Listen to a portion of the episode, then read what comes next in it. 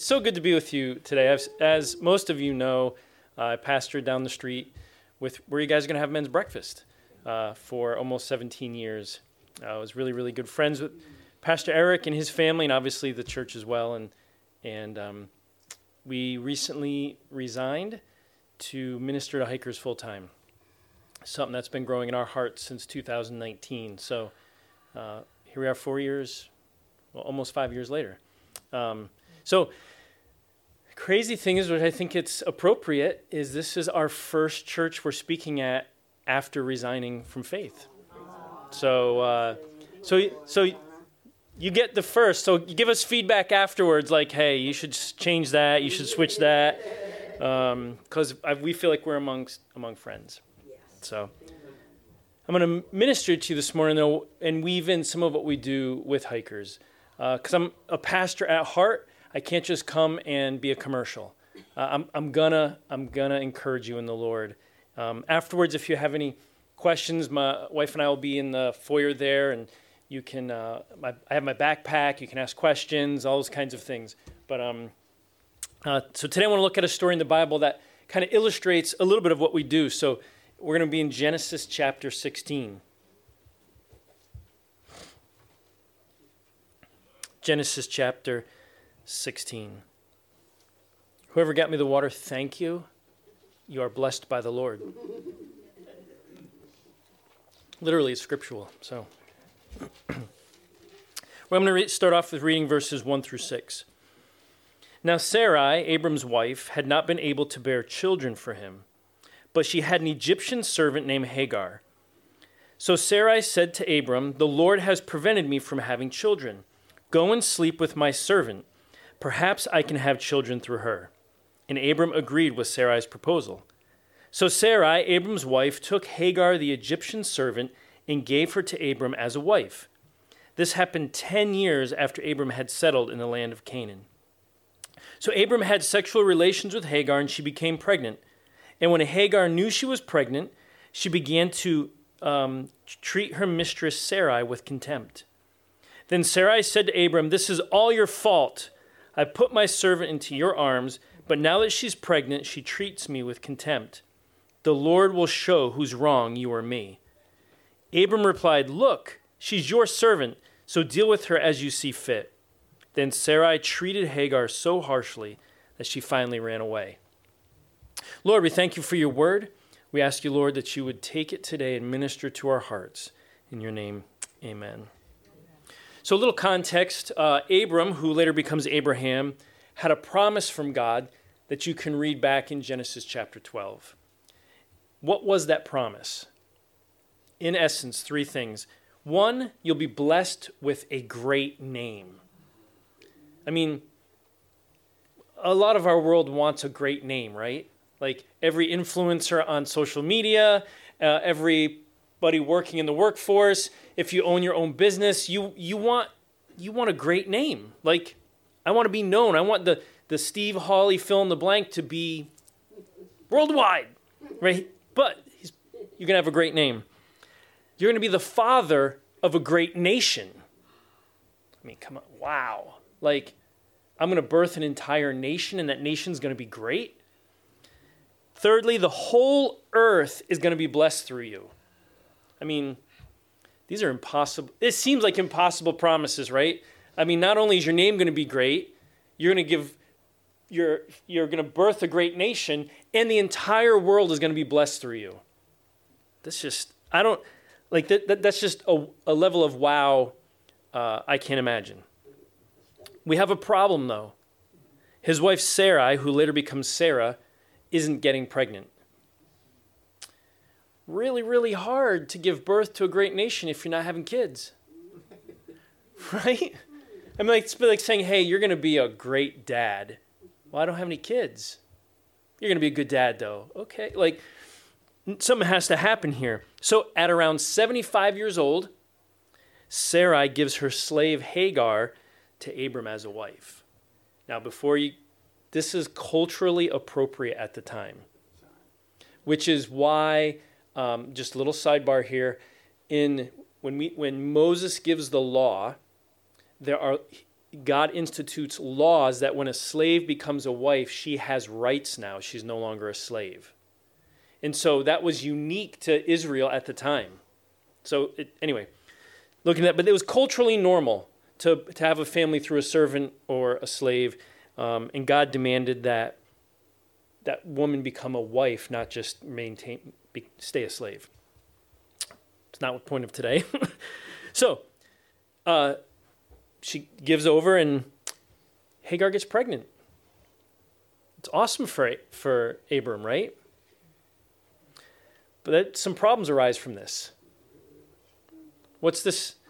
So, if if you've ever uh, had friends or you have been in a relationship with your spouse where you couldn't have children, right? Some of the questions, well, who's the issue with?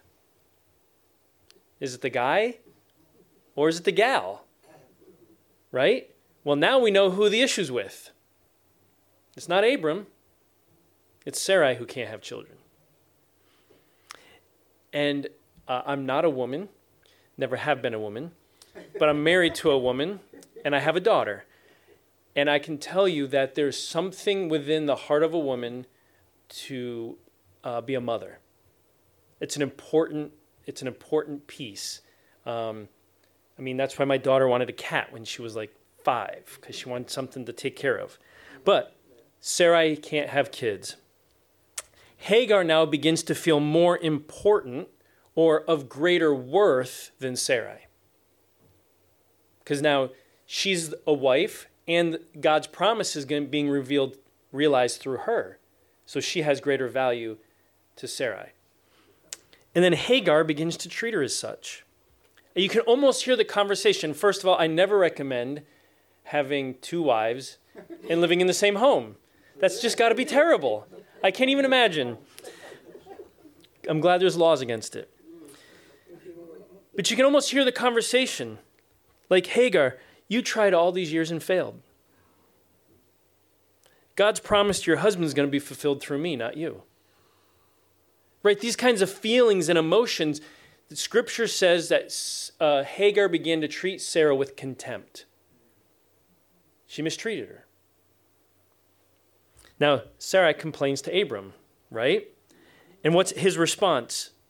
It's the same response guys have been using for generations. Leave me out of this. You handle it. Leave me out of it. Right?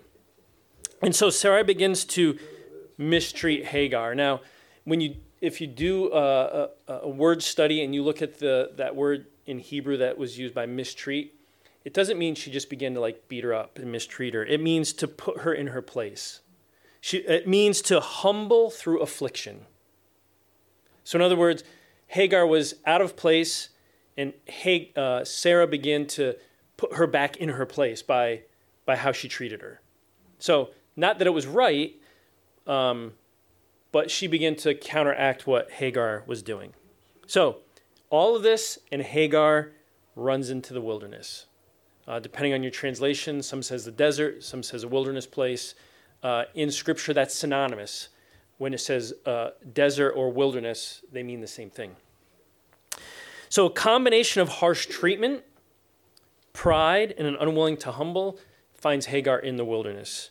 So, what's the focus for today? Hagar is caught between Abram and Sarai's struggle with God's promise, right? she becomes the resource used in their failed attempt to help God. Right? You guys see that in Scripture. She, she's caught in the middle, and um, they're trying to help God, and she's the resource that gets used in that attempt. Second, Hagar fights for her own worth to be recognized. And if you if um, if you've ever been at the bottom and not the top, you, you, you intrinsically want to, people to know that you have value too, right? And you do have value. But oftentimes, when you're on the bottom, like a slave would be, uh, that's not recognized. And so she does this, though, through elevating herself while stepping on Sarai, treating Sarai as smaller and insignificant in order to prove her own worth. You see that? And treating her with contempt she starts getting, hey, I can get pregnant, you can't. and begins to mistreat in order to elevate herself. Thirdly, Hagar's pride and brokenness create a mess, right? So Sarah seeks to humble her and put her in her place, and instead she runs away. So I say all this to you today because depending on your length of time in church and reading this, uh, in this story, there's fault on both sides. Hagar has some issues, Sarai has some issues, and uh, Abraham doesn't want anything to do with it. He just wants a son. I mean, like, just leave me out of it, give me a son, I don't care. So, let me say this in moments of hardship, whether it's our own making or someone else's making, we often feel forgotten and abandoned by God. Right? Whether it's whether it's a, a, hardship that you created or a hardship that you're walking through because somebody else created it, we often feel forgotten or abandoned by God. Thoughts that God doesn't care creep into our heart and mind. And if you've gone through a hardship, uh, you know I'm speaking the truth because of our brokenness and the brokenness of others, our first response is usually to run. You say, well, what do you mean to run? Everyone runs to something different. We run to a bottle, or we run to drugs, or we medicate with food. We, we run to collecting toys and hobbies. We, we pursue power, right? We run to perfection or self righteousness. We run to sexual experimentation. We run to being overachievers. Some of us run to wilderness areas to be far from God and people, aka hikers. The reality is, we run to anything that makes us feel good about ourselves. Whatever that is for you. I mean, I'm having a bad day. What, what do I do? I want a pizza or a burger. And then I have to chase that down with an ice cream sundae right? And then I'm upset because I've gained a couple of pounds. But really, we run to anything that will make us feel good about ourselves. This is huge, and we need to recognize it in our brokenness because sometimes those things that feel good about ourselves, we can find our identity in those things, which is where the Pharisees were before Jesus and their self righteousness. They were keeping all the rules. I'm good about myself, I can keep all the rules. And Jesus is like, Can you imagine? He's like, You're a whitewashed tomb. Outside you look great, but inside you're full of dead bones. Like, he was, he was pressed, Jesus was pressing on this issue. A few years ago, I was on a multi day hike in the White Mountains of New Hampshire. And um, one evening, uh, I was on the Appalachian Trail headed south from Gorham, New Hampshire. And uh, one evening, I was in a tent area with a group of hikers. Um, there was probably I don't know, a good 12, 12 of us tenting in that same area. And it was a mixture of what we call on the trail nobos and sobos. Nobos are northbound hikers, sobos are southbound hikers, and hobos are people who just live on the trail. So, um, that evening, uh, everything you, usually you, you, show up into a tenting area, and it could be an area about the size of this room. Everybody just sets up their tents wherever. When everything's all done and all the chores are done, you sit down, you make your food, and that's the social time. You sit around, you have a conversation. So that's happening, and one of the hikers pulls out uh, one of those smart water bottles about this big, and uh, but it's like tan. The water's tan colored looking. And he begins to start passing around and sharing. And I re- quickly realize it's not water, it's whiskey. So, uh, you know, you know, they're passing around. I'm like, you know, I just politely decline, like, um, no, thank you. And, you know, they sharing some drinks and stories and that kind of stuff. Go to bed next morning, uh, get up, and I, I'm heading south on the trail. And those who were southbounding, uh, Sobos, there's, uh, there was a group of three, two guys and a girl, uh, three friends. They're just hiking together. And by lunchtime, the girl in the group is extremely sick. Um, she's she's vomiting. Um, she's got cramps um, having a hard time. And, and you know, I, I noticed this around lunchtime, and I, by evening time, uh, you saw it in the video, they have these three sided shelters that hikers can um, uh, hole up in for the night, lay out your sleeping bag, sleep. So I'm I'm setting up my sleeping bag and such, and they come rolling in, and she's just done. She's sick to her stomach. She is uh, she just blow, rolls her sleeping bag out and crawls in and goes right to sleep. And uh, so her buddies make her her two friends make um, make dinner, and we're having conversation. And this time instead of the whiskey, they they they pull out the uh, marijuana, the cannabis, and they're passing the joint around. And they're like, "You want some?" Like, it's not my thing. I'm sorry. Kindly, I kindly declined. And this isn't my sermon. Let me pause here. Some, if you've grown up in the church, these things seem really bad, like alcohol and weed. Like, how dare they? Um, but these were acts of kindness for on their end. They're like, "Hey, you want to share?" And so it's important as Christians to recognize that when the world wants to share what it has with you, it might be offensive to you, but on their end, it, it's a token of friendship. So just handle it occasion, appropriately, as if, you know. So just be nice. Be nice. So I kindly declined. No, thank you. Appreciate it. That's generous. Thank you. But no, thank you. So next morning, um, the section of the hike leads me up to Mount Washington. Girl says she feels a little bit better, and um, uh, by the time we get to Mount Washington, it's a little after lunchtime. She's she's sick again. I mean, she's vomiting. She basically, if you've been on Mount Washington, there's an observatory with a cafeteria and snack bar kind of thing. She like basically crawls in there into the bathroom and she's doing her thing. And I say, listen, you shouldn't be up here uh, vomiting like this. You, you, it's going to be bad for you. Why don't we take a shuttle down? My truck's in the parking lot at the base, and I'll take you to the hospital. And um, uh, so her story, um, she was getting worse. And so she took me up on it, and, and we went. And I'm going to finish the story in a minute because I'm interweaving this uh, with Hagar. Let's look at uh, Genesis uh, 16, verse 7. Let's continue. Um, remember, the Hagar runs away. Verse 7 The angel of the Lord found Hagar beside a spring of water in the wilderness. She ran to the wilderness along the road to Shur. The angel said to her, Hagar, Sarai's servant, where have you come from and where are you going? As if God doesn't know. I mean, you're like, God, didn't you know where she's going? Like, God knows everything. Like, often God asks you questions for you to get your focus in the right place. Right. I'm running away with, from my mistress, Sarai replied. The angel of the Lord said to her, Return to your mistress and submit to her authority. Then he added, I will give you more descendants than you can count. An angel also said, You are now pregnant and will give birth to a son. You are to name him Ishmael, which means God hears. Did you know that? that Ishmael mean, meant God hears?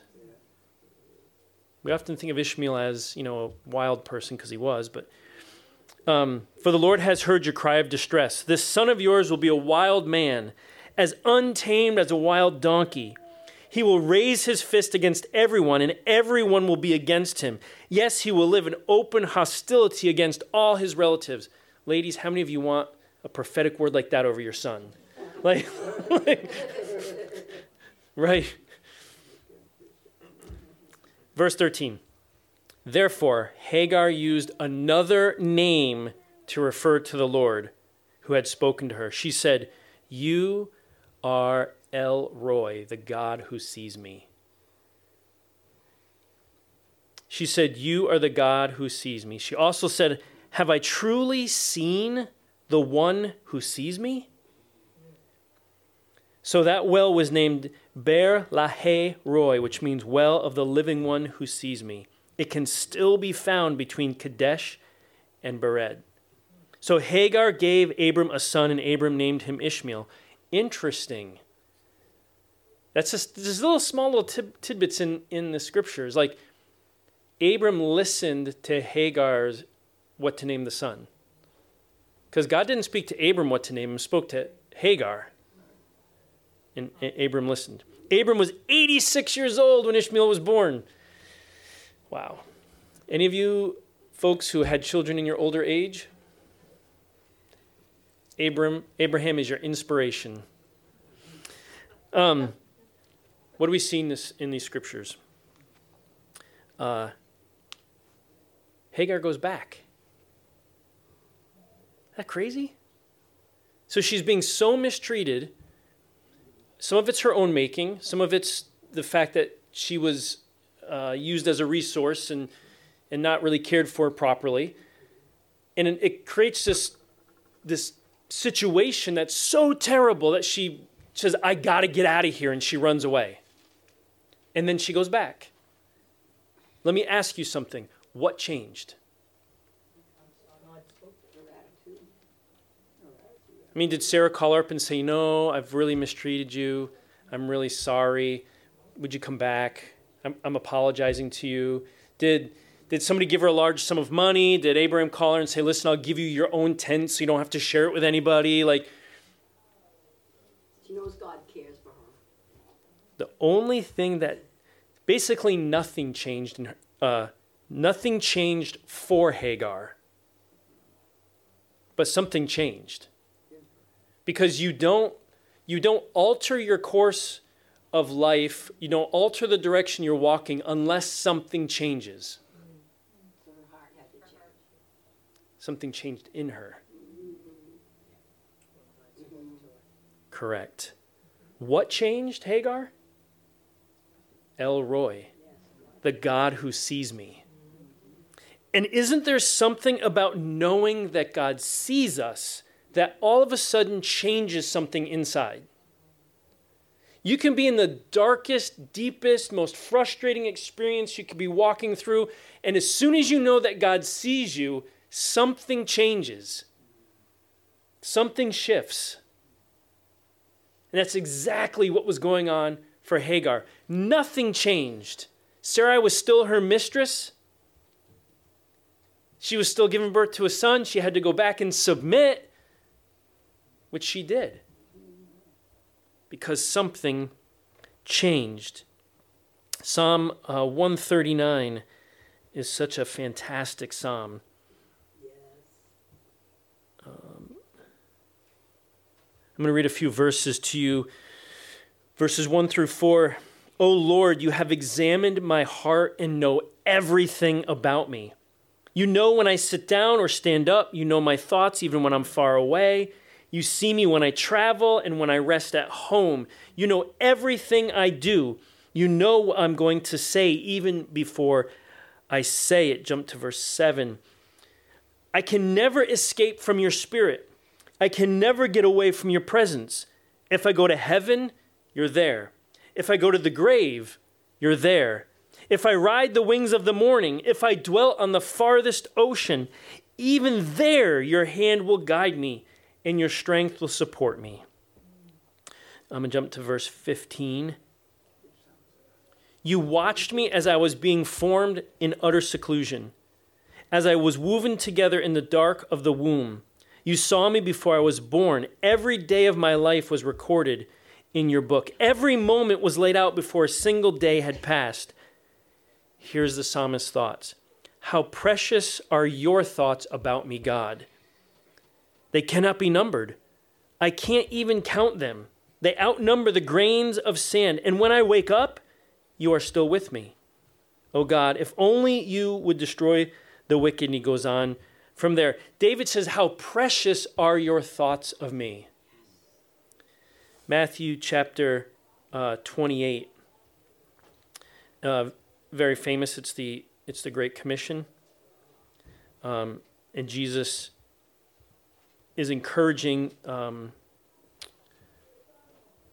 is encouraging the disciples, and he says, "Teach these new disciples to obey all the commands I have given you." You know how he encourages them, and be sure of this: I'm with you always. Man, there's something encouraging. There's something that shifts when we know that God sees us and He's with us, even if God is doing nothing else. He sees me. He knows my circumstance. He knows right where I'm at. He sees me. And then Romans 8 38 and 39, Paul writes that famous portion of Scripture about nothing can separate us from the love of God that is in Christ Jesus. Man. Um, that that girl hiker on the way uh, down the mountain, get my truck. We're we're headed to the hospital, and she's super concerned. I just want to go to a walk-in clinic and get out. And I'm like, I don't think that's a good idea. Uh, you should go to the hospital. She's very concerned over her parents' ability to pay, because this girl's the same age as my daughter, and so I'm like, okay, well, what do your parents do for work? She said, My mom works at a daycare center, and my dad's a pastor.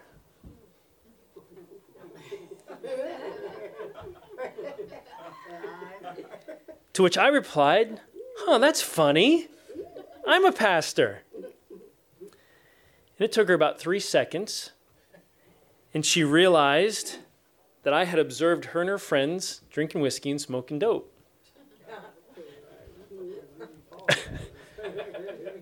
And she said, Why didn't you say anything to us when we were drinking and smoking? To which I replied, None of my business. Well, the hospital took care of her medical needs. Um, afterwards, uh, we were sitting around some good tacos, and we just had great conversation around her frustrations with the church and what she had grown up learning, and you know, just her as a pastor's kid, and um, you know, it was just really good conversation. And uh, and as I left her, I said, I encourage you that in your greatest time of need, God saw you and he sent a pastor to take care of you. Because the doctor told her 24 to 48 more hours on the mountain, you would have had to been rescued off the mountain. She had she had um, something on her back, a bug bite or something that had gotten infected, and because it's on your back and she couldn't see it and it's not it wasn't within reach, she didn't even know it was there, and it was it was getting an infection into her blood, which was making her sick when she gave physical um, exertion. And so she had to, they did a procedure and cleaned it, and she had to stay in a hotel for three days before she could hike again. So I went, I picked her two friends up who were hiking. I brought them to the hotel so the three of them could be together, and um, all those kinds of things. And but I knew that God saw her. She knew that God saw her. At that moment, she said, God saw me. And this is some, some of what we do through Hiker Church.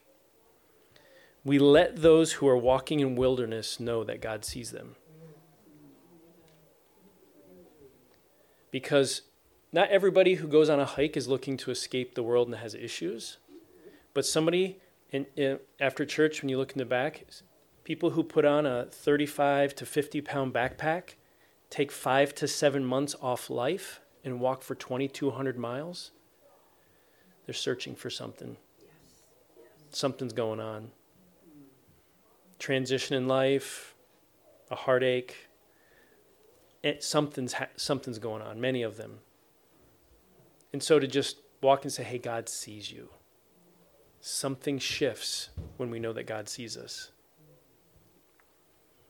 So, guess what?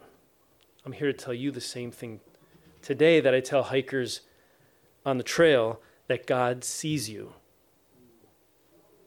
What does this mean?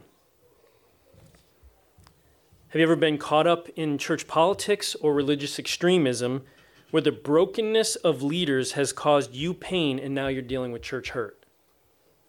God sees you. Have you ever been used as a resource? I mean, you've given it everything you got only to be discarded when you're no longer needed. God sees you in trying to convince others of your value or worth, have you, been, have you messed up, been misunderstood, pushed down, put in your place, or thrown out?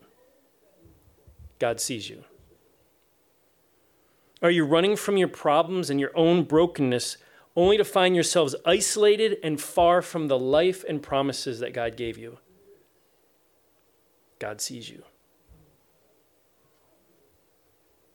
You see, God sees you wherever you're at, whatever hardship you're facing.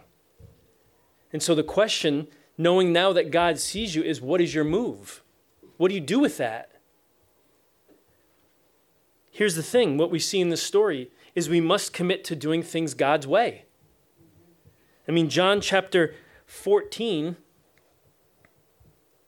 verses, uh, verse 15 says, If you love me, obey my commandments. In Matthew 16, verse 24, one that we, you know, we love to, to quote, but we don't like to do.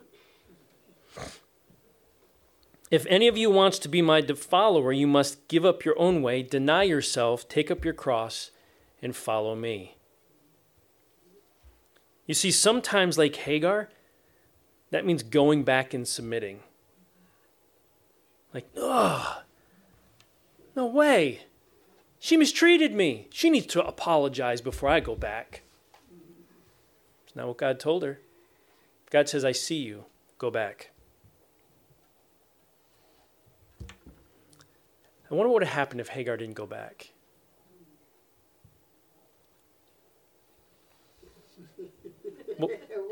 What about the promises of Ishmael and all that happens? Uh, so sometimes, like Hagar, it means going back. Sometimes, like Abraham, it's leave your family and all you know. Sometimes, like Joseph, it's serving well while you're in prison. Sometimes, like Jonah, it's ministering to the people you despise. Sometimes, like David, it's refusing to knock off the previous king so you can be king. Sometimes it's like Jesus, forgiving those who have harmed you. But it only works out when you do it God's way. That's the only time it works out. And we draw strength from the fact that we know that God sees us. God sees us, and then He asks us to do the hard thing. And it's when we know that God sees us and we do the hard thing that things work out for His glory and for our best. Now, the girl that was sick, I mean, she realized that in all her questions and all her frustrations with church and Bible and all those kinds of things, she turned to the wrong things. She knew that God saw her. I mean, I heard her tell her father on the phone, It's okay, Dad. God sent a pastor to take care of me. Now, I don't know how she responded to God after that. I don't know if she turned her life around. I don't know if she repented. I don't know if she went back. I don't know if she embraced the church. I don't, I don't know any of it. I paid the bill at the taco stand, dropped her and her friends off at the hotel, and I went on my way. But I do know that God saw her.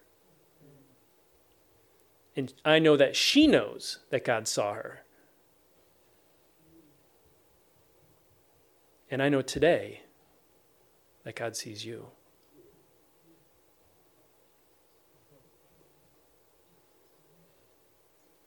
Amen? God sees you.